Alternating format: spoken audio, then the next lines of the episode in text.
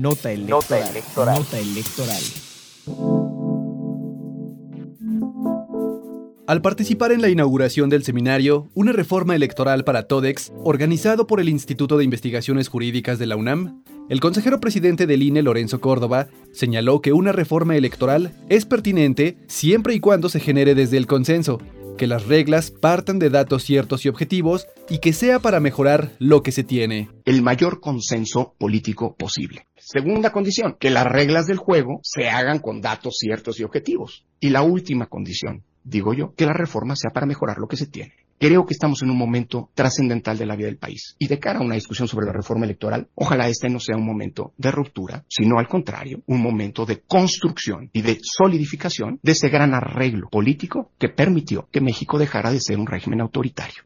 Destacó que una reforma no debe alterar los cinco grandes pilares sobre los que se ha construido la democracia en el país y que han permitido la alternancia en el poder, la estabilidad política y la gobernabilidad democrática. La independencia y la autonomía de las autoridades electorales. Autonomía frente a los poderes, independencia frente a los intereses de partido.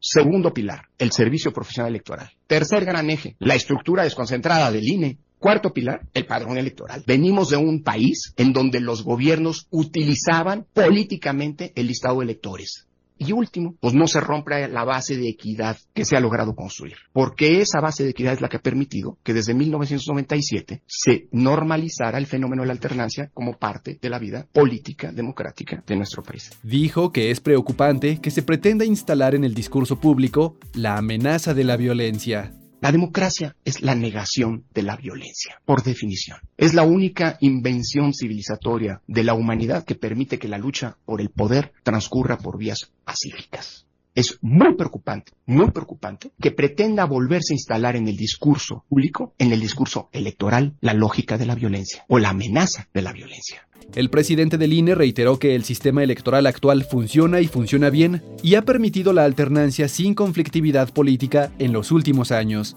En ese sentido, dijo que puede irse a las próximas elecciones con las reglas actuales. Conoce más información en INE.mx y en centralelectoral.ine.mx. Nota electoral. Nota electoral. Nota electoral. Central Electoral.